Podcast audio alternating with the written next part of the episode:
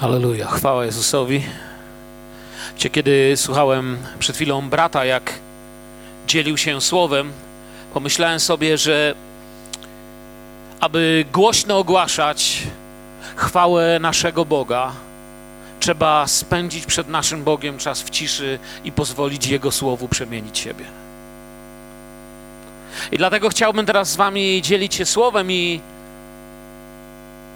abyśmy byli tymi, wiecie, on nie mówił o ludziach, którzy są gdzieś tam na Ukrainie. On nie mówił o ludziach, którzy są gdzieś tam tacy, co mają normalnie u Boga takie chody i takie znajomości, że Bóg robi cuda. On mówił o ludziach, którzy poddali się działaniu Słowa Bożego. Amen. Wszystko. I możesz być jednym z tych ludzi. Poddaje się pod działanie Słowa, przyjmuje je. Wiele, wiele setek lat temu Grzegorz Wielki powiedział takie słowa: Słowa Boże wzrastają w tym, czy z tym, kto je czyta. No, odkrycie i nieodkrycie, nie? Nie możesz stać się człowiekiem Słowa Bożego bez trwania w Słowie Bożym. Nie możesz ogłosić, tak jak dzisiaj brat zachęcał, że nie jesteś sierotą, jeśli znikąd się nie dowiesz, że rzeczywiście sierotą nie jesteś. Nie możesz ogłaszać jakiejś prawdy, jeżeli tej prawdy nie znasz, a już ten świat i nasz przeciwnik zatroszczy się, żebyś na pamięć znał wszystkie kłamstwa. I dlatego chcę dziś zachęcać, aby znów pozwolić nawieść się, że tak powiem, czy yy, sprawić, by Słowo Boże w nas zaczęło wzrastać. Pewna wielka firma w Ameryce, nie chcę tu reklam robić, znana z pewnego napoju, który wszyscy pijemy, ogłosiła taki w czasie jednego z koncertów widziałem, że wszyscy, którzy przyjdą tam i będą mieli ubrani, ubraną koszulkę z tym ich logo, to za darmo dostaną taki sześciopak tego napoju, wydany specjalnie na jakieś tam zawody sportowe, czy tam obchody uroczystości miejskiej. Wiecie, tak sobie pomyślałem, firma dała warunek. Trzeba było być w tym miejscu, gdzie oni powiedzieli, i mieć tą podkoszulkę, którą oni powiedzieli, i wtedy się to dostało. Nie starczyło ubrać tylko tej podkoszulki, zostać w domu i mieć pretensje. Również nie starczyło przyjść na to miejsce i mieć pretensje. Trzeba było zrobić to, co powiedzieli. I chcę to przenieść na Słowo Boże. Muszę być posłuszny Słowu Bożemu, jeżeli chcę otrzymywać błogosławieństwa, o których Słowo Boże mówi. Amen. Nie mogę mieć pretensji, że coś w moim życiu nie działa, ale w tym samym czasie słuchać Słowa Bożego i nie wydawać owocu, który sprawia, że inni składają świadectwa, których ja tylko zazdroszczę.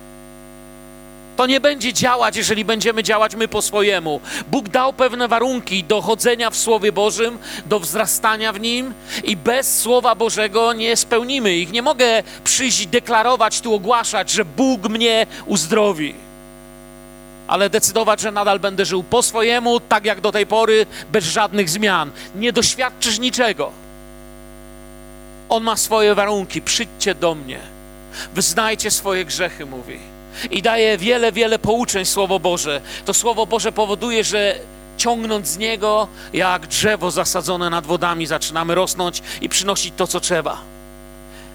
W pierwszym liście Jana, w trzecim rozdziale, są powiedziane takie słowa od ósmego wersetu. Kto popełnia grzech, z diabła jest, gdyż diabeł od początku grzeszy, a Syn Boży na to się objawił, aby zniweczyć dzieła diabelskie. Kto z Boga się narodził, grzechu nie popełnia, gdyż posiew Boży jest w nim i nie może grzeszyć, gdyż z Boga się narodził. Tutaj w tym sensie grzechu nie popełnia. Tutaj Duch Święty do nas nie mówi, że kto z Boga się narodził, jest doskonały, i właśnie każdego poranku nad łóżkiem chrześcijanina rozlegnie się z nieba głos. Wiesz co? No normalnie jesteś jak Jezus, z tobą już skończyłem wszystko. Nie, to nie o to chodzi. Ale nie mam natury grzechu, nie żyję w grzechu.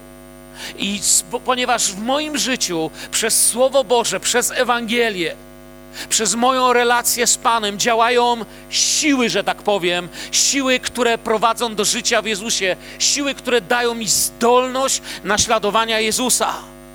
Jak się rozwija ten Boży posiew? Co Bóg w nas posiał? O jakim Bożym posiewie tu mówimy, który sprawia, że mogę w moim Panu doświadczać cudu, wyrażać Mu wdzięczność i wiedzieć, że to się opiera na Słowie, mieć pełny pokój w tym, że kroczę drogą Bożą. Mówimy tu o siewcy, czy mówiliśmy w środę dokładnie, mówiłem o siewcy, który sieje, ale bardzo ważne jest, dziś znowu chciałbym do tego siewcy wrócić. Pamiętacie, wyszedł siewca, aby siać. I chodząc sobie z tym słowem, tak się zastanawiałem, czemu Biblia mówi wyszedł siewca, aby siać. Przecież wiadomo, że jak wyszedł siać, to siewca, nie? Mówi siewca dlatego, byśmy wiedzieli, że to, co za chwilę będziemy czytać na drogę, tu, tam padło ziarno, nawet takie trochę marnotrawstwo. Na cztery przykłady z tego siewcy, trzy to właściwie przegrana sytuacja, jeden tylko wygrana. Ten siewca wie, co robi. Ten siewca sieje z wiarą, z szansą, z kolejną, z kolejną szansą. On bardzo dobrze wie, co robi. On naprawdę jest siewcą. Wyszedł siewca, aby siać. Nie wyszedł ktokolwiek, aby siać. No i sami widzicie, jak, bo nie wie, co robi. Nie to jest naprawdę profesjonalny siewca. Siewca słowa, błogosławieństwa, przesłania Bożego. Wie, co robi.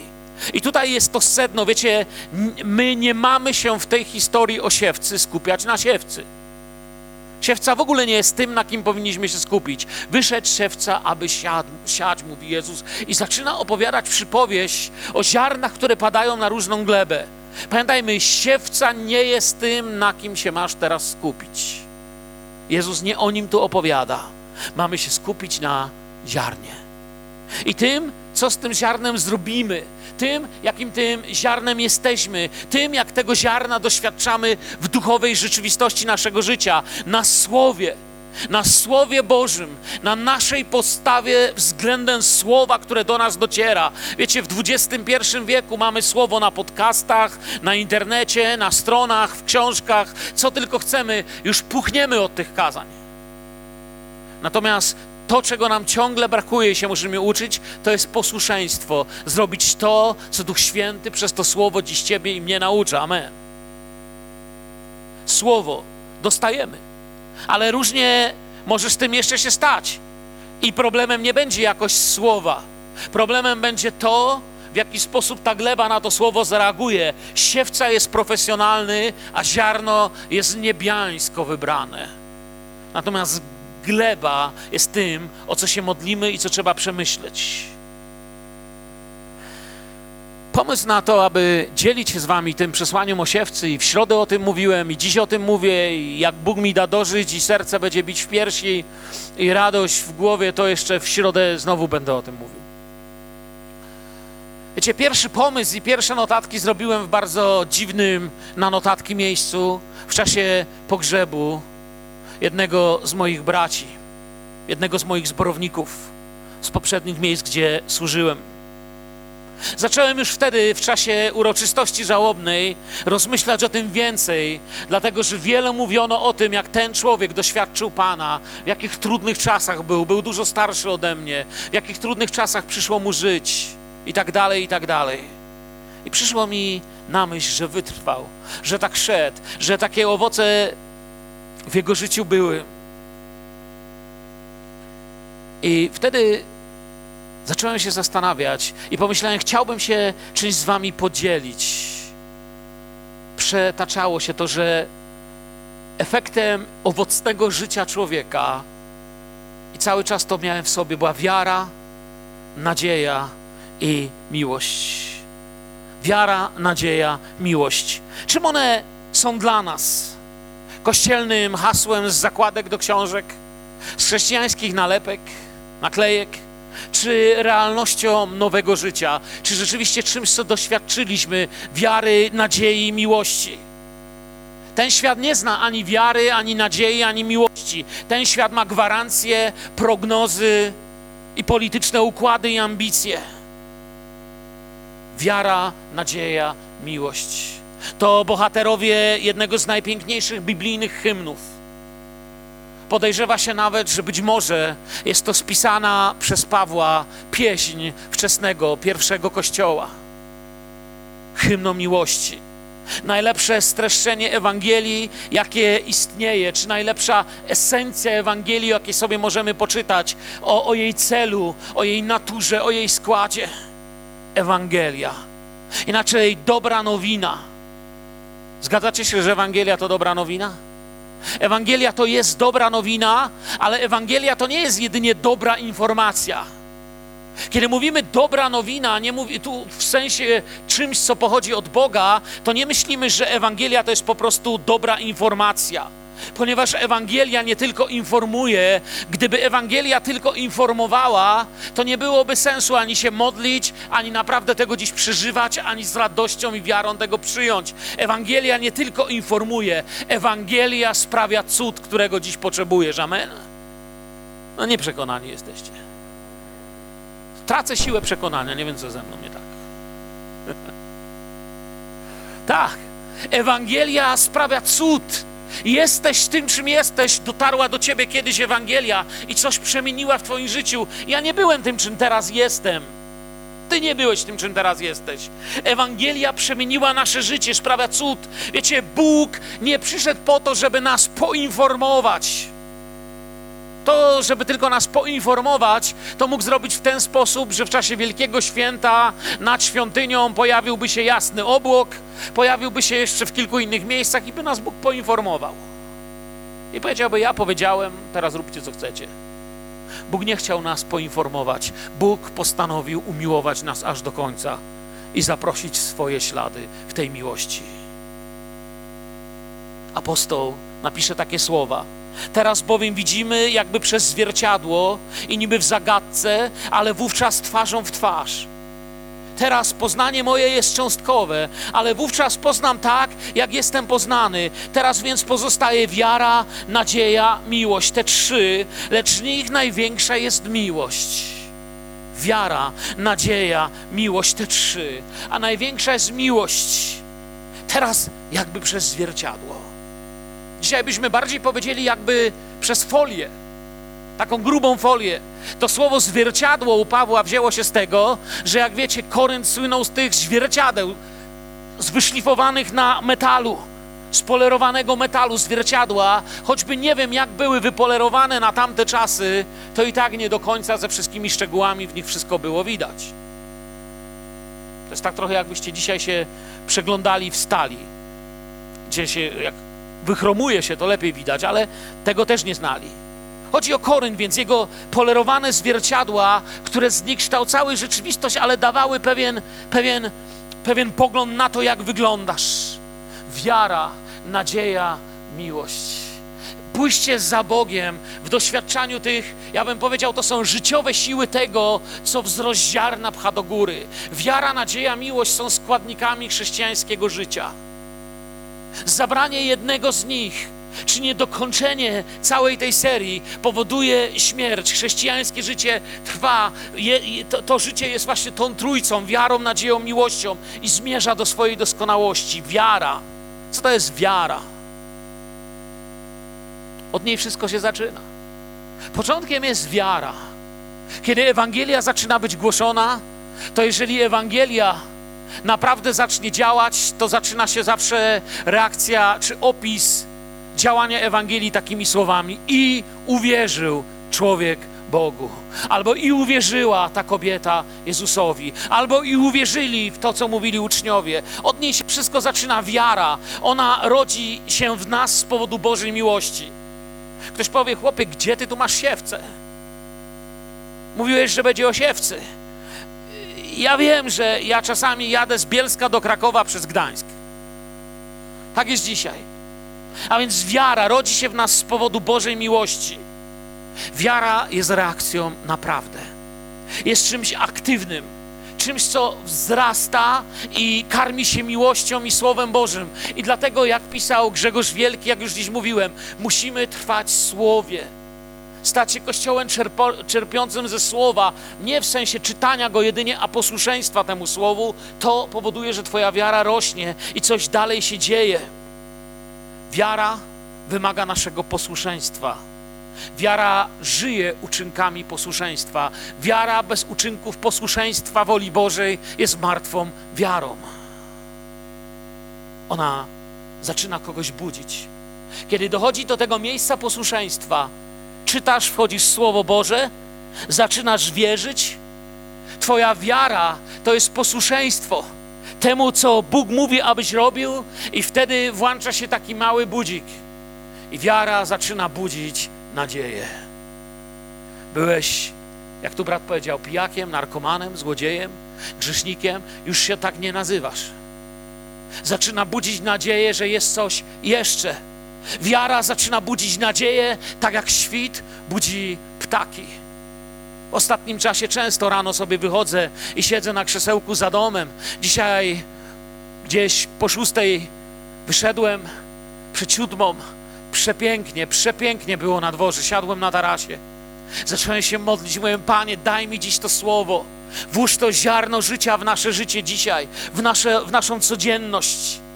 A więc patrzymy na wiarę, ona zaczyna budzić nadzieję, jak świt budzi ptaki nad ranem, i wtedy wiara wyrusza. Wiara potrzebuje siły. Wiara, nadzieja. Nadzieja, wiecie czym się karmi? Nadzieja karmi się wiarą. Nie ma nadziei bez wiary. Ona się nią karmi. Ale też wiara bez nadziei powoli staje się wiarą beznadziejną. Końcu w swojej wierze, dlatego właśnie trwasz w słowie, żeby z tego słowa zacząć czerpać nadzieję. Jeżeli tylko przyszedłeś, powiedziałeś coś Panu Bogu, masz może członkostwo w jakimś kościele, może nawet w naszym, coś tam sobie założyłeś, a potem nie karmisz się, nie, nie karmisz tej wiary, to ona, ona umiera, ona usycha, jest to jak susza, jest to jak głodówka dla niej, ale kiedy budzi nadzieję, staje się jeszcze cenniejszą wiarą, a Twoja nadzieja nie jest nadzieją beznadziejną, jak nadzieję tego świata, bez wiary w cokolwiek. Niczym niezwykłym nie jest w tym świecie, że ktoś powie: Wiesz, ja już w nic nie wierzę, mam tylko nadzieję, że. To jest nadzieja, to, to jest wiara beznadziejna. To jest nadzieja bez wiary. Nadzieja bez wiary jest niewierną nadzieją, czyli zawodną, bo właściwie nie wie, w, co, w czym ma swoją nadzieję. One są zawsze razem, wtedy są prawdziwe, wtedy są od Boga. Ale najpierw zawsze przychodzi wiara. Wiara wzbudzona przez Słowo budzi w Tobie nadzieję. Bóg mówi do Ciebie przez Słowo: możesz. Łyż, Panie, siejesz mi w sercu Słowo, ale jestem jak pustynia.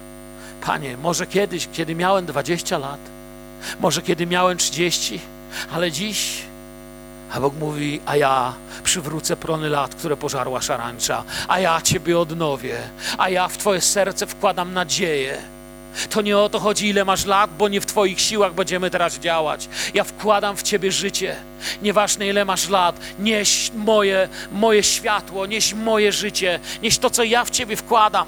Nadzieja, nadzieja zaczyna żywić się wiarą i zaczynasz wierzyć, że Bóg może, że zacznie się zmieniać. One są razem. Nadzieja opiera się o wiarę. Nadzieja zaczyna do Ciebie mówić tak. Pamiętaj, Ostatnie słowo nie należy do śmierci. Ostatnie słowo należy do Twego Pana. Amen. Ostatnie słowo nie należy do śmierci. Nadzieja to oczekiwanie na cud, na odpowiedź, na zmartwychwstanie, na bycie zawsze z Panem. W tym wszystkim nasza nadzieja, przeplatająca się wiarą w cudowne przesłanie dobrej nowiny, która nie jest informacją, jest cudem dziejącym się w nas. Boży człowiek ma nadzieję w Bożej sprawiedliwości, nie w swoich uczynkach. Wiarą przyjmujemy. Nadzieją czekamy, patrząc w niebo, kiedy jest trudno. I wtedy zaczynamy doświadczać. Kiedy wiarą przyjmujemy, kiedy z nadzieją czekamy, zaczynamy spotykać się z miłością. Wiecie jak?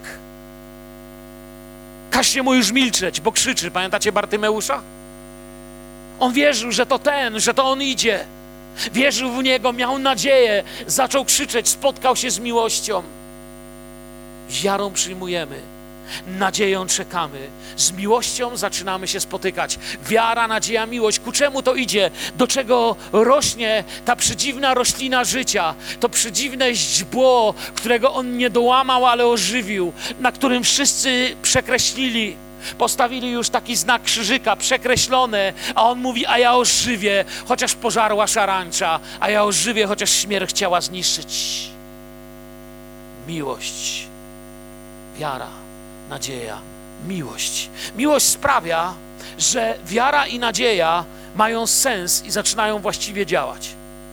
Wiara i nadzieja bez miłości na dłuższy czas są czymś nienormalnym sprawia, że wiara i nadzieja budzą się w innych ludziach. Kiedy masz wiarę, nadzieję i miłość ze spotkania z Panem, zaczynasz wiarę i nadzieję wzbudzać w innych ludziach, bo zaczynasz do nich mówić rzeczy, w które zaczynają wierzyć. Zaczynasz im wskazywać na efekty, na które zaczynają mieć nadzieję. Zaczynasz być świadkiem miłości, której sam doświadczyłeś. I wtedy to jest Ewangelia z pierwszej ręki, nie second hand nie, nie wierzymy wtedy, że w coś, co nam ktoś powiedział, przeczytaliśmy, ale to jest z pierwszej ręki Ewangelia. Miłość jest największym owocem ducha, jaki sobie można wyobrazić. Bez niego wszystkie inne owoce ducha właściwie tracą sens. Wymieńcie sobie wszystkie owoce ducha, wszystkie dary ducha. Czym są bez miłości? Cymbałem brzmiącym. Nic niewartym przeżyciem, tracą sens. Jeśli działania Kościoła nie dają tego owocu, jeżeli działanie Kościoła nie wzbudza i nasze spotkanie z Jezusem tego owocu, to jesteśmy tylko ideologami, nie uczniami. Wiecie, są nawet takie cuda, są takie obdarowania, mogą wystąpić takie owoce, ale bez miłości ich końcowy efekt i tak będzie brzmiał tak: Nie znam Was. Jednak miłość przewyższa wszystko. Jest tym, co najbardziej pragniesz i czego ja pragnę, czego pragniemy wszyscy. Jest tym, za czym cierpi, za czym zdycha, za czym dleje ten świat, nawet o tym nie wiedząc. Wiara, nadzieja nie są jedynie czymś, co ma nas uszczęśliwić i doprowadzić do nieba. Jeżeli chodziłoby nam, wiecie, jedynie o nasze dobro, zadowolenie, beztrojskie przejście życia, to właściwie nasze chrześcijaństwo sprowadzałoby się takie, do trochę takiej magii. Wypowiedz magiczne zaklęcie z przodu w kościele, potem przeczytaj magiczny tekst, a potem już wszystko będzie dobrze. Nie, chrześcijaństwo jest uczniostwem, relacją, zakochaniem się, posłuszeństwem, stawianiem kroków na wodzie, stawianiem kroków w nieznane, tam, gdzie prowadzi nasz Pan. Jest bycie uczniem. Bóg chce być źródłem pasji, życia, nie tylko źródłem naszego, w sensie tego ziemskiego bezpieczeństwa. On nie jest siłą, on jest realną osobą, która chce mieć z nami przyjaźń i relacje. Bóg jest miłością i niczego innego w nas nie chce napotkać. Kiedy rodzisz się na nowo, to rodzisz się z góry do nieba nie pójdzie nic, co z nieba najpierw nie przyszło.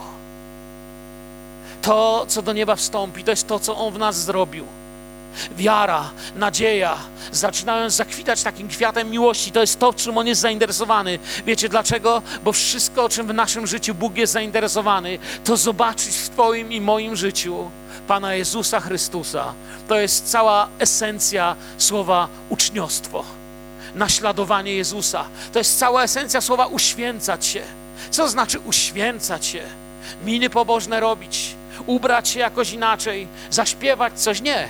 Uświęcać się to znaczy upodabniać się do Jezusa. To jest ten kwiat. To jest to, co zamienia się w owoc, który raduje świat i najbardziej raduje Boga. Boża miłość, podobnie jak moc, jest mocno związana z relacją z Duchem Świętym. Mamy tego przykłady. Owocami zaś ducha są. Co jest pierwszym owocem ducha? Miłość. Mówiłem o tym. Miłość. Reszta przychodzi potem. Ale chcielibyście mieć radość, pokój czy cierpliwość bez miłości?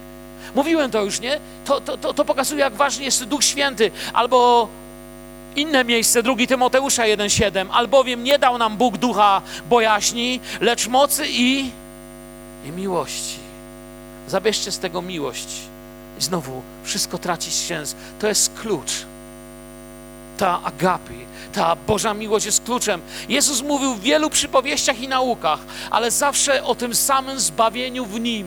O tym, aby nasze życie rosło i przyniosło owoc, którym jest miłość. Bo owocem, którym jest miłość, jest podobieństwo do Jezusa. To jest to. Wiarę i nadzieję i miłość widzimy właśnie również w, ty, w tej opowieści o nieprzerwanie działającym Bogu. O czymś, co się ciągle dzieje. Wiecie, kiedy Żydzi czytali niektóre księgi Starego Testamentu, szczególnie kiedy czytali pisma, to mieli na myśli, że nie czytają o czymś, co się działo, ale o tym, co ciągle się dzieje. Dla nich to było coś, co się dzieje, co się wydarza, co jest aktualne. Nieprzerwanie działający Bóg. Wyszedł siewca, aby zacząć siać. Wyszedł siewca i sieje. Słuchajcie. Oto siewca wyszedł siać, pisze w wersji markowej, wersji Marka. A gdy siał, jedno padło na drogę i przyleciały ptaki i wydziobały je, inne padło na miejsce skaliste, gdzie nie miało wiele ziemi i wnet wzeszło, bo nie było głęboko w glebie. Lecz po wschodzie słońca przypaliło się i nie mając korzenia uschło. Inne znów padło między ciernie, a ciernie wybujały i zagłuszyły je tak, że nie wydało owocu. Inne w końcu padły na ziemię żyzną, wzeszły, wyrosły i wydały plon trzydziestokrotny, sześćdziesięciokrotny, stokrotny i dodał – kto ma uszy do słuchania, niech co robi? Niech słucha. Niech słucha. To jest wersja z Marka, w środę czytałem z Mateusza. Wiecie, Jezus mógł przyjść na brzeg i stanąć, zamiast na przykład wejść do wody, to mógł sobie stanąć na jeziorze 30 metrów od brzegu i stać na wodzie. Mógł czy nie mógł? No mógł. Żaden problem dla Pana Jezusa. Mógł sobie stanąć na wodzie, ale On nie chciał zasiać w sercach słuchaczy zdziwienia. On nie był jakimś cudakiem, który robił sztuczki. Świat do dziś wierzy, że gdyby działo się więcej cudów, to ludzie by bardziej wierzyli. A Biblia do dziś naucza, jeżeli będziecie wierzyć, będziecie oglądać więcej cudów. To jest ta różnica między naszymi pojęciami świeckimi. On nie chciał zasiać zdziwienia, on siał wiarę, która wzbudzi w nich nadzieję, a ta nadzieja wzbudzi w nich chodzenie za Nim, uczenie się, wiarę w to, że będą wierzyć i mieć nadzieję, że będą oglądać cudowności Boże i wtedy zakochają się i będzie wiara, nadzieja i miłość. Sianie jest aktem wiary, nadziei i miłości. I to wyszedł robić siewca. Wyszedł siewca, aby siać. I dał akt wiary, dał akt nadziei, akt miłości. I doskończyło się to tym, przynajmniej w tym ziemskim wymiarze naszej fizyczności, że umiłował swoich aż do końca, że powiedział, że wy będziecie ze mną, nie zostawię was sierotami, ale przyjdę do, po was, przygotuję wam miejsce, abyście byli tam, gdzie ja jestem. Kiedy odchodził, mówił tak, oto z wami jestem po wszystkie dni aż do skończenia świata, a później ogłosił nam, a potem wy, wy będziecie ze mną wyszedł siewca, aby siać. I tu jest ta pierwsza gleba. Ona pozostaje nieczuła na ziarno słowa. To jest ta droga. Biblia mówi tam jedno padło na drogę. Co tu się dzieje? Posłuchaj uważnie, jeśli chcesz się zakochać w Bogu, jeśli chcesz, by słowo wzbudziło w tobie nadzieję, w tej beznadziei, którą oglądasz, jeżeli chcesz uwierzyć wiarą, która być może gdzieś się pogubiła w ostatnim czasie Słowo się traci, tak tu Jezus naucza. Słowo się gdzieś gubi w życiu. Słowo przestaje być słowem działającym, kiedy się na nie nie reaguje. Kiedy przestaje z nim coś robić. Kiedy się go po prostu nie rozumie, innymi słowami. Tak to widzi Pan Jezus. Nie ma reakcji między ziarnem a glebą. Nie ma, padło słowo, ale nie ma reakcji. Nie wzbudziła się wiara. Nie ma reakcji między ziarnem a glebą. Jest reakcja z zewnątrz. Jak mówiłem o tym w środę, rzadko kiedy możemy tak dokładnie przeczytać, kiedy przychodzi diabeł. Nieomal rozkład jazdy diabła dostajemy. Jezus mówi: Chcecie wiedzieć, kiedy przychodzi? Przychodzi wtedy, kiedy ja Wam daję słowo, które teraz z Was wzbudza wiarę, zacznie wzbudzać Was nadzieję, że może być inaczej. Nie jesteś tym, co świat chcecie nazwać, że jesteś. Jesteś nazwany po imieniu, jesteś dzieckiem Bożym. Masz w planach Bożych wieczne życie. Bóg Cię miłuje. Nie ma reakcji między ziarnem i glebą. Więc przychodzi reakcja z zewnątrz. Przychodzi diabeł, ptaki, aby Jezus je, opisuje to działanie demoniczne jako ptaki. Za dużo na tej drodze pędu. Jak mówiłem w środę, na drodze nikt nie patrzy w górę, na drodze ludzie patrzą przed siebie, czasem kukają za siebie, ale nikt nie interesuje się górą. Za dużo tam aktywności, brak jej wiary. Nic się nie zaczęło. Od wszystko zaczyna się od wiary. I uwierzył. Nadzieja bez tego nie przyjdzie. A już na pewno nie dojdziemy do miłości bez tego. Wiecie, kiedy Abraham uwierzył Bogu, kiedy położył mu ofiarę, kiedy postanowił żyć dla Boga inaczej niż kiedykolwiek i ktokolwiek do tej pory to zrobił, również natychmiast w tym momencie pojawiły się ptaki. Również chciano mu to zabrać. Jezus mówi: Jeśli dziś Słowo Boże wchodzi na Twoje serce, spodziewaj się, że dziś wróg przyjdzie i ci powie: No, wyszedł kulec za kazalnicę, pokrzyczał: Chłopie, idź do domu i tak się nic nie stanie. A dziś Bóg mówi, że się stanie. Nieważne, czy będę krzyczał, czy będę mówił szeptem. Nieważne, jaka będzie moja ekspresja, ważne, jak Ty dziś przyjmujesz, czy wierzysz, że według tego słowa możesz być naśladowcą Jezusa w domu, w pracy, wszędzie, gdzie jesteś. Bywa, że zastanawiamy się, czy to słowo jest dla mnie. Może póki co za trudne, no fajne kolejne kazanie, muszę się nad tym zastanowić. I tak każdy dzień daje diabłu czas, aby tylko wydziobywać, wydziobywać, wydziobywać i trzymać cię w tej pustce. Pustce, po której za jakiś czas powiesz, a właściwie po co ja tu przychodzę? Będę chodził raz w niedzielę. To nie chodzi o niedzielę. Pamiętaj, każda niedziela to nie jest tylko niedziela. Każda środa to nie tylko środa. Każda rzecz, którą robimy jako Kościół, to nie jest tylko jakaś aktywność, bo się nam nudzi. Tak wiecie, siedzimy z pastorami, nic do roboty nie mamy. Mówię, chodź, porobimy ludziom problemy, też się pewnie nudzą. To nie jest misja Kościoła. My wierzymy, że to, co robimy, może zmienić świat i może dać żonom mężów, mężom przywrócić żony, rodzicom oddać dzieci, przywrócić zmarłych tym, którzy żyją. Niektórzy z Was żyją, ale Wasze rodziny żyją jakby w grobach. Sam mam to w mojej rodzinie. Patrzę na niektórych członków mojej rodziny, są jak umarli, jakby ich nie było i zaczynamy się modlić modlimy się z całą moją rodziną, z moimi synami, córeczką, żoną, wieczorami. Boże, podnieś ich do życia. Wierzymy, mamy wiarę, mamy nadzieję, pokazujemy miłość, skazujemy na Ciebie.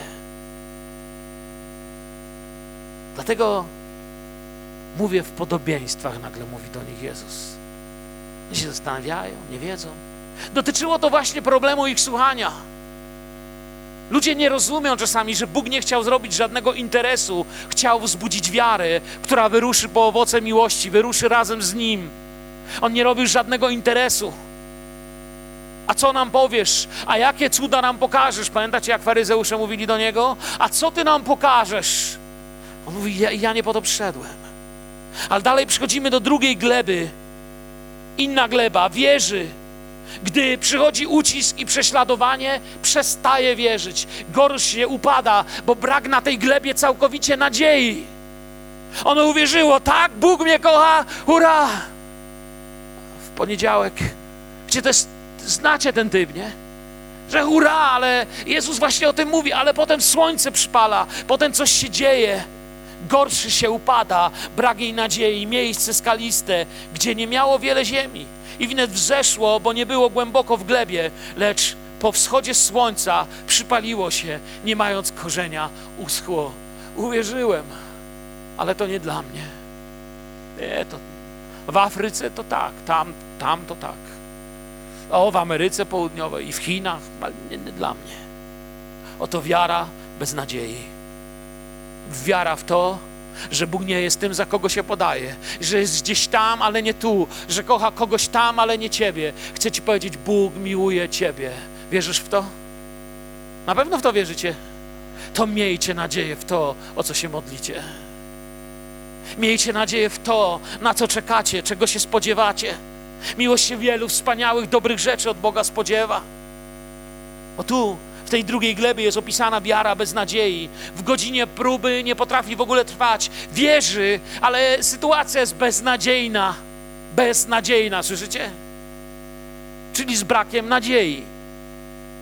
Upada w wierze i mówi tak, wiesz co, róbcie co chcecie, ja wysiadam. Nie, nie żebym w Boga nie wierzył, ale ja wysiadam. Trzecia gleba wierzy i żywi nadzieję. Lecz umiłowanie bogactwa dusi w niej słowo, tak iż nie wydaje owocu. A więc zbudziła się wiara, coś się żywego zaczęło. Ale coś się złego zaczyna dziać. Nie wydaje owocu, gdyż jej miłości. Ona jest jak ten bogaty młodzieniec.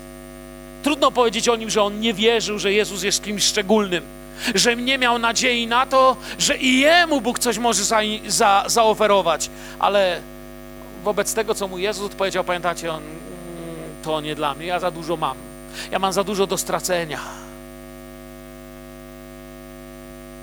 Nie wiem, czy pamiętacie taki legendarny film Baleczne serce, życiorys Williama Wallsa, kiedy szlachcice szkoccy mówią do niego, kiedy on mówi, że musimy stanąć za wolność, musimy stanąć do walki, jeśli chcemy być wolnym narodem.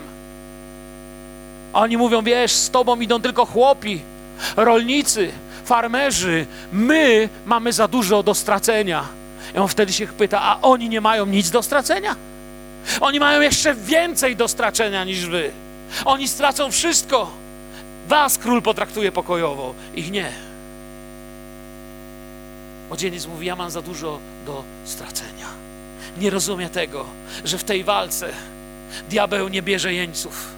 Że w tej walce jedynym, jedyną szansą w tej rzeczywistości przynieść owoc, to wyruszyć za tym, który pozwoli ci zakwitnąć jak kwiat.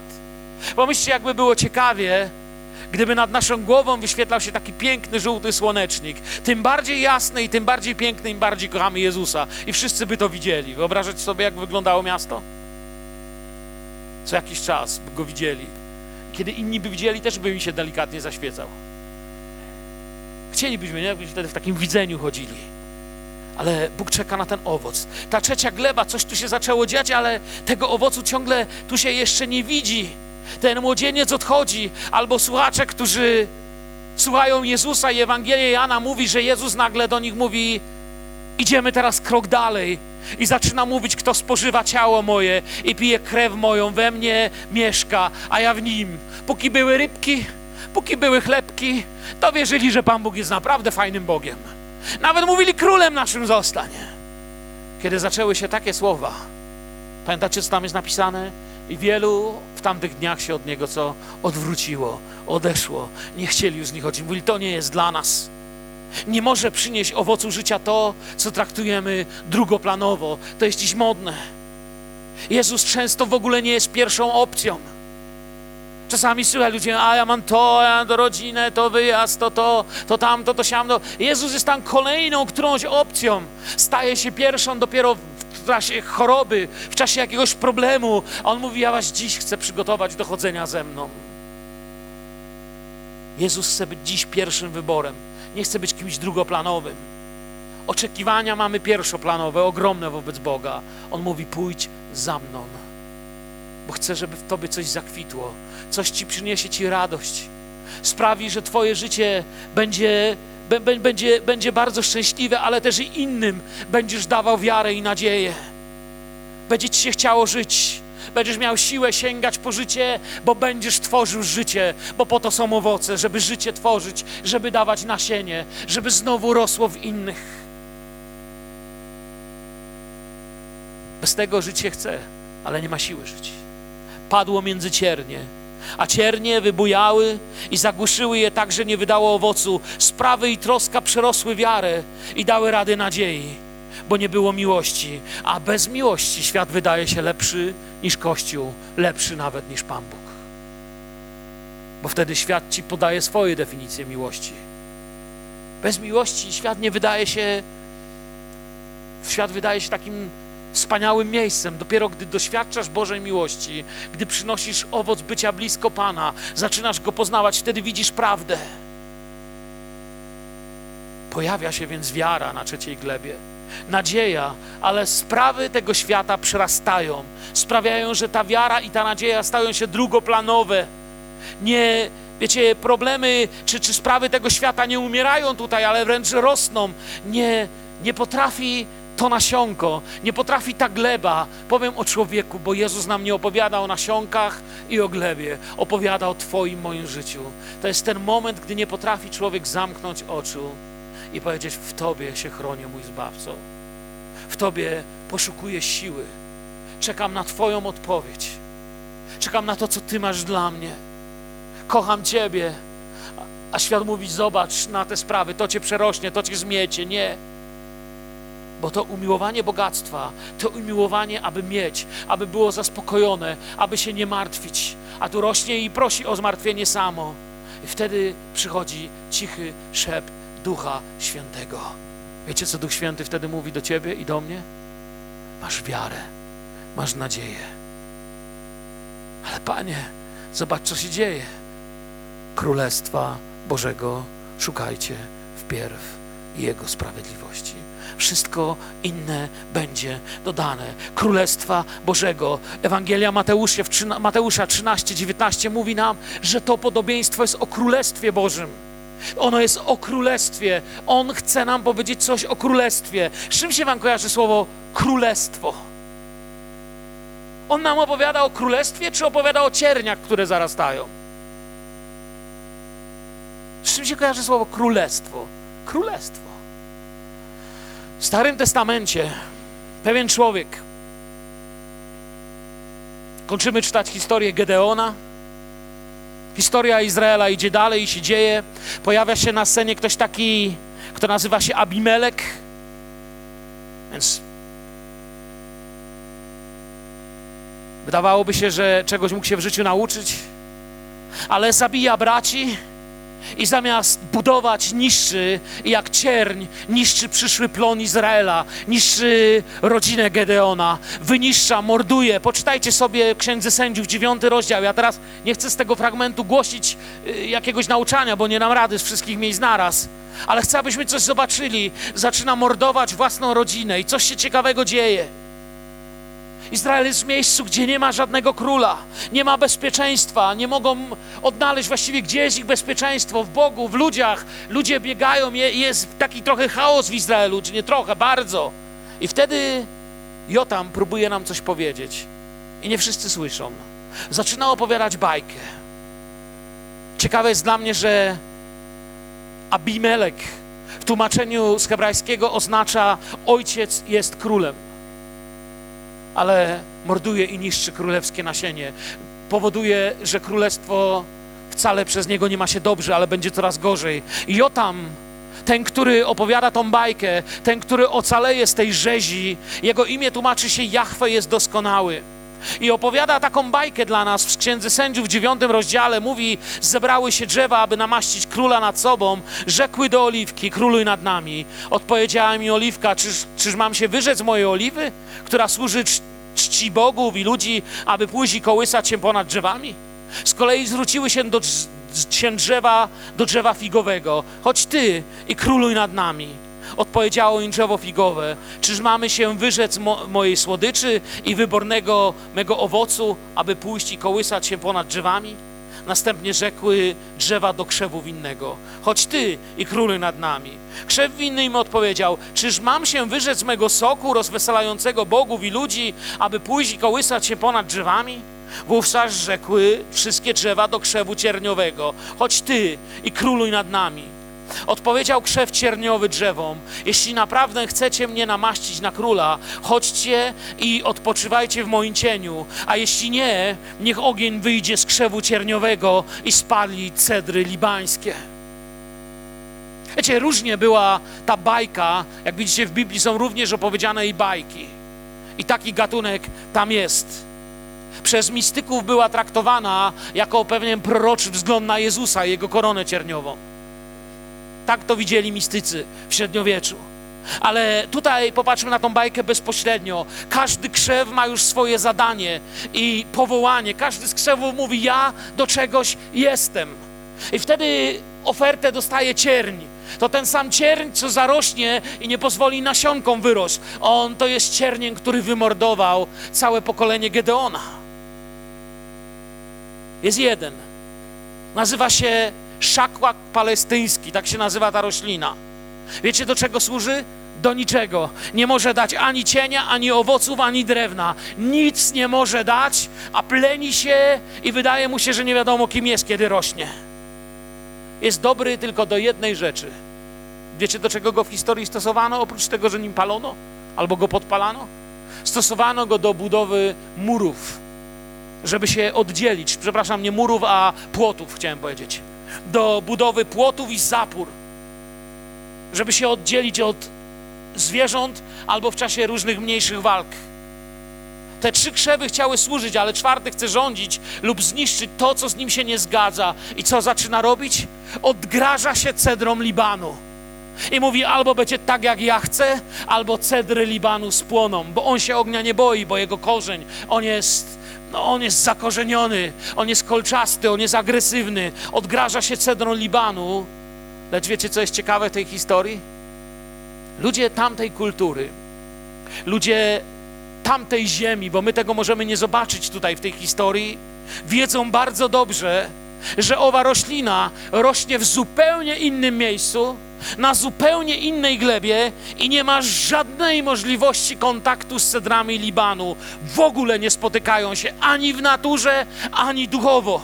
One nie mają z sobą nic wspólnego. Jeśli jesteś posadzonym przez Pana, to ciernie nie mają z Tobą nic wspólnego.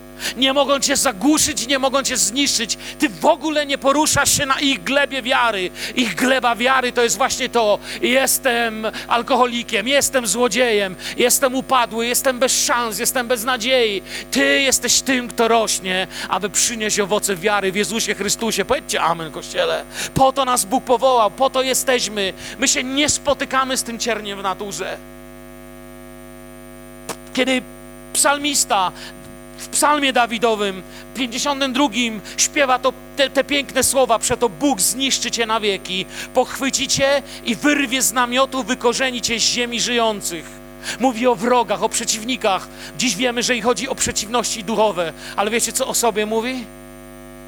Kiedy sługa Jahwe, miłośnik Jahwe śpiewa pieśń, śpiewa psalm, mówi w tym samym psalmie, czytałem e, siódmy werset, a on w dziesiątym mówi tak, lecz ja jestem jak oliwka zielona w domu Bożym, zaufałem łasce Bożej na wieki wieków. Oto czym jesteś. Jesteś Bożym owocem powołanym do pożytku tego świata, aby ten świat zobaczył przez Twoje życie miłość, abyś Ty doświadczał miłość. I tu dochodzimy do czwartej gleby, gleby miłości, gleby wzrostu, gleby, gdzie najpierw pojawia się wiara, potem się pojawia nadzieja, a potem przynosi owoc miłości, padły na ziemię żyzną, wzeszły, wyrosły, wydały plon. To nie znaczy, że było łatwo, chcę powiedzieć. Każda osoba w Biblii, która pasuje do tego opisu, że wzrosła, że żyła w nadziei pańskiej, że przyniosła owoc, każda z tych osób miała wielkie problemy. Zgodzicie się? Nikomu z nich nie było z górki. To jednak wyrosło sobie właściwie nawet sam nie wiem, jak to się stało, że ja się takim wspaniałym chrześcijaninem stałem, nie? To nie tak działało. Każda z tych osób do, doświadczała czegoś, ale, ale rosła, ciernie upadły, Zło musiało ustąpić, mijały dnie i noce, a ludzie patrzą na Niego i mówią, w Nim widać Jezusa, w Nim widać ten owoc. Z wiarą ta gleba przyjęła słowo, w nadziei zniosła doświadczenia, z miłości oddała swoje życie za innych. To nasiono w niej umarło, coś ze śmierci się nauczyła. Miłość może zrodzić wiarę w drugim człowieku. ale nasiono, żeby przynieść owoc, musi najpierw umrzeć. Tym bardziej w nas Jezusa, im więcej naszego ego, naszego gniewu, naszego ja, naszej wyniosłości umiera. Rośnie, a w najwyższym punkcie tej roślinki jest kłos. Kłos, który Bóg rozpoznaje, kłos, z którego Bóg zrobi chleb. Chleb, który Bóg mówi, a ja biorę, łamię i rozdaję swój kościół, który posyła na cały świat. Ciało Chrystusa. Za każdym razem końcem ziarna jest śmierć, ale tu jest realność Jezusa. Cud, choć umarło i to żyje. Choć umarło, to naprawdę teraz dopiero jest życie. Oto opis cudu. Jezus ten opis cudu nam daje. Tylko czasami go nie dostrzegamy. Jezus mówi tak w tej przypowieści, parafrazując teraz powiem: Opowiem wam o cudzie, który chcę sprawić Twoim życiem. Co by o tobie mówili sąsiedzi? Że jesteś kim? Alkoholik? Złodziej? Grzesznik? Pijak? Nikt? Że nie masz szans? Co ci diabeł szepta do ucha? Nie, nie, nie. Ja ci opowiem o cudzie, który sprawi miłością, na glebie miłości. Zrobię cud. Jak ten cud będzie? Posłuchajcie, Jezus o tym cudzie opowiada tu. Normalny worek ziarna, słyszycie mnie przyjaciele? Normalny worek ziarna w realności palestyńskiej, tam gdzie to się dzieje. Normalny worek ziarna, który zasiewano w Palestynie, dawał tak historycy piszą, przepisane z historii wam mówię, to co przepisałem z książki historycznej. Normalny worek ziarna, które zasiewano w Palestynie, dawał około 8 worku, przy 8, 8 worków, przy wyjątkowym talencie i szczęściu rolnika. Około 8 woreczków z tego miał, z worka ziarna. Jeżeli rolnik był naprawdę zdolny i naprawdę potrafił sobie poradzić, dawał 11 ale 30 nigdy nie przynosił. Tutaj ta trzydziestokrotność jest niemożliwa. 60 worków nigdy z tego nie będzie. To jest całkowicie niemożliwe. Całkowicie, wiecie, stukrotny 100 worków w ogóle jest niemożliwe. To, to, to są niemożliwości. Innymi słowami chcę powiedzieć, że Jezus mówi, że was owoc bez względu na to, czy będzie oceniony jako mały albo duży, i tak jest niemożliwy do uzyskania przez zwykłe ludzkie życie. Że ten owoc, który przyniesiecie, będzie owocem cudu Bożej miłości, która żyje w was. Dlatego wiemy, że tu nie chodzi o ziarno. Dlatego Pan kończy takimi słowami: Kto ma uszy, niechaj słucha. O czym słucha? Słuchaj, jak mam rosnąć. A jak mam rosnąć? Słuchaj, słuchaj, słuchaj. Szma Izrael Adonai Elohim. Słuchaj Izraelu, Pan jest Bogiem. To jest Twoje życie. To jest Twoje życie. Nieco innego. Słuchaj Izraelu. Kto ma uszy, niechaj słucha.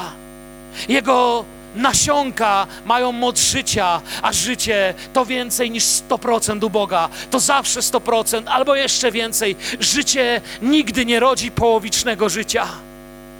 Słuchajcie, nie można powiedzieć tak, chcę mieć w życiu święty spokój, więc będę miał tylko pół dziecka. Albo będę chodził do pół kościoła. Niektórzy próbują chodzić do pół kościoła, a jest pół dziecka. Ale kończy się to albo patologią, albo niewiarą. Będę wierzył tylko w pół prawdy i poniosę w swoim życiu tylko pół krzyża. Wtedy nie przyniesiesz owocu miłości. A nawet każdy z tych pół jest niemożliwe dla człowieka. Jezus pokazuje przez ten przykład, że ludzkie odpowiedzi i mądrość muszą poczekać. Tu raczej trzeba zamiknąć i obliczać. I idąc ku końcowi, kończąc, byśmy się mogli pomodlić i uwielbić Pana, muszę usłyszeć, by żyć. Jakie nieszczęście jest żyć w XXI wieku i nie wiedzieć, czego chce Bóg i po co jestem na tym świecie, i nie mieć tego, te, te, te, tej radości owocowania w miłości. Pewnego dnia wiara przeminie. Wiecie o tym, czy nie? Wiara nie jest czymś, co będzie cały czas. Pewnego dnia wiara przeminie. Wiecie, dlaczego wiara musi przeminąć? Wiara musi przeminąć w duchowej przyszłości, bo wiara prze, przeciwstawia się widzeniu. Jak zobaczysz, to już nie wierzysz, tylko wiesz. Wiara się przeciwstawia widzeniu, a więc przeminie, bo pewnego dnia zobaczymy Go takim, jakim On jest. Zobaczymy siebie przed Jego tronem, tam, gdzie nas powołał. I wiara nam już nie będzie potrzebna. Ona przeminie. bo ona przeciwstawia się widzeniu. Błogosławieni, którzy uwierzyli, a nie widzieli. I wtedy ta wiara jest mocna, ale kiedy zobaczyli, to ta wiara zaczyna być inną wiarą, a potem w ogóle zniknie, bo pewnego dnia jednak zobaczymy i wtedy wiara kończy swe działanie. Jest jak bilet na pociąg albo na samolot, który masz w szufladzie z twojej pięknej wycieczki sprzed 20 lat na przykład. Ja ciągle mam schowany bilet z mojego pierwszego w życiu wyjazdu do USA. Miesiącami nie mogłem dojść do siebie, że pojadę do Ameryki pierwszy raz.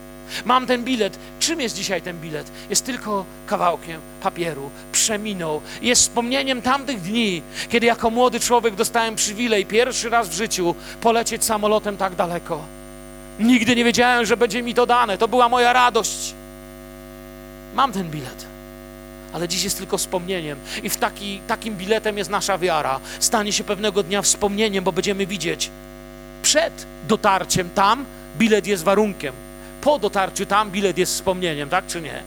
Przed dotarciem do domu Ojca wiara jest warunkiem, ale po dotarciu do domu Ojca wiara będzie tylko wspomnieniem. Przeminie. Przeminie też i nadzieja. Wiecie dlaczego? Bo nadzieja opiera się o wiarę. Gdy wiara znikła, nadzieja się nie wywróciła, dlatego że się o nią opierała. Wiecie, co się z nią stało? Kiedy znika wiara, nadzieja się nie wywraca.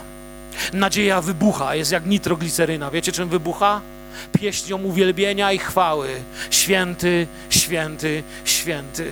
Wielki jest Pan Bóg. Zaczyna śpiewać pieśni chwały, przynosić owoc i na głos trąby wszystko się zmieni. Wiecie skąd się wziął ten głos trąby? Trąba to zaczerpnięto z służby sprowadzenia walki legionów rzymskich. Trąba oznaczała, że został wydany rozkaz i nie ma od niego odwrotu. I na głos trąby wszystko się przemieni, spotkamy się z Panem, do którego wyruszyłeś z wiarą. Niech dziś Pan posieje wiarę w Twoje serce. Szliśmy z nadzieją.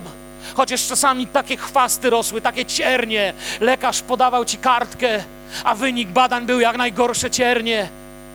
Patrzyłeś na swoje dzieci, na rodzinę, na zdrowie, na siły, a Bóg mówi: Ja te ciernie spalę. Ty jesteś moją roślinką, moją oliwką, z ciebie będzie owoc mojej chwały spotkamy się z Panem, do którego wyruszyliśmy z wiarą, szliśmy z nadzieją i zapaliliśmy się prawdziwą miłością. I na głos trąby, na głos Archanioła. Najpierw powstaną ci, którzy zasnęli w Chrystusie. Potem my będziemy pochwyceni, porwani w górę na spotkanie z Panem. I tak zawsze z Panem już będziemy. Amen? To jest to, jest, to, jest to piękne. A wiecie, co tu zostanie? Zostanie dokładnie to samo, co zostaje po żniwach.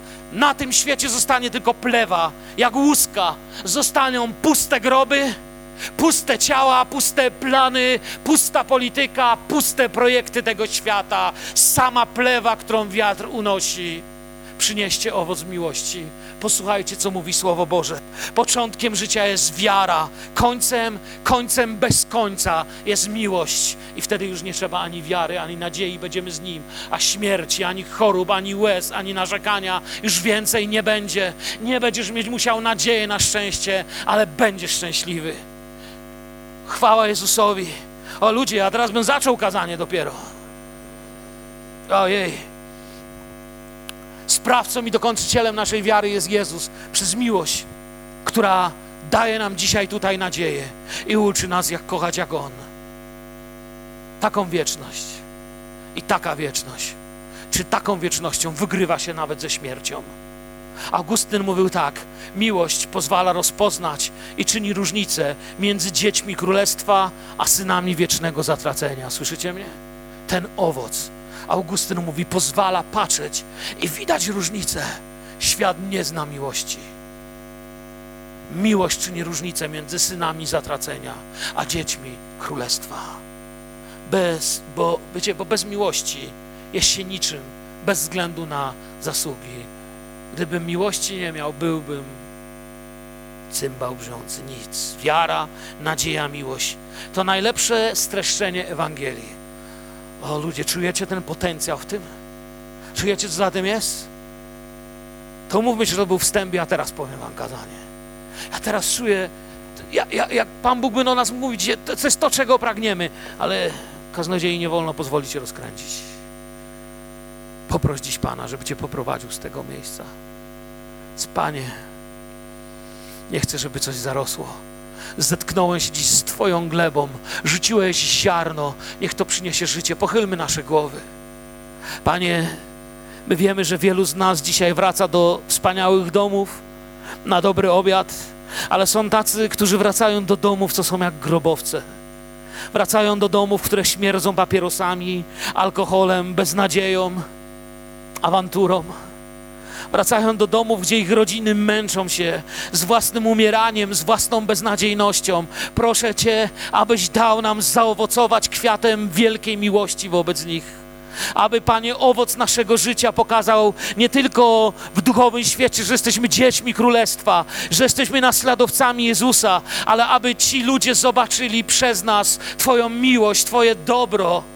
Twoje plany cudowne, że my zmierzamy do miejsca, że my dziś jesteśmy w miejscu zwycięstwa i zmierzamy tam, gdzie żadnej przegranej już nie ma, gdzie nie ma żadnych działań śmierci.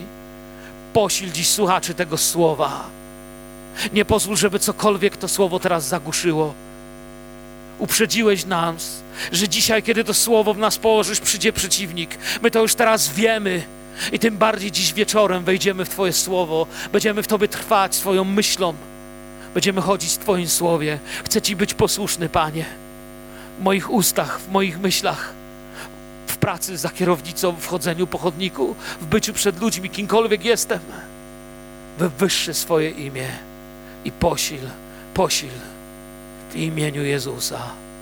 Słuchamy teraz Ciebie, Panie. Chcemy w tym chodzić. Amen.